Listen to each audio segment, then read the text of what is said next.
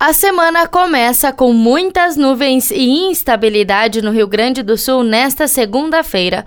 O sol aparece ao menos em parte do dia em cidades do norte, do noroeste, do oeste e mais ao sul do estado.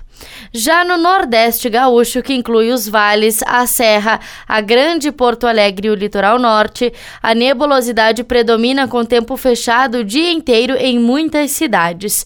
De acordo com a Metsul, haverá chuva e garoa em pontos destas regiões, assim como em áreas do centro gaúcho e da Lagoa dos Patos e seu entorno.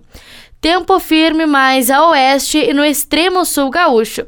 Com as nuvens e a instabilidade, a temperatura não sobe muito na maioria dos municípios.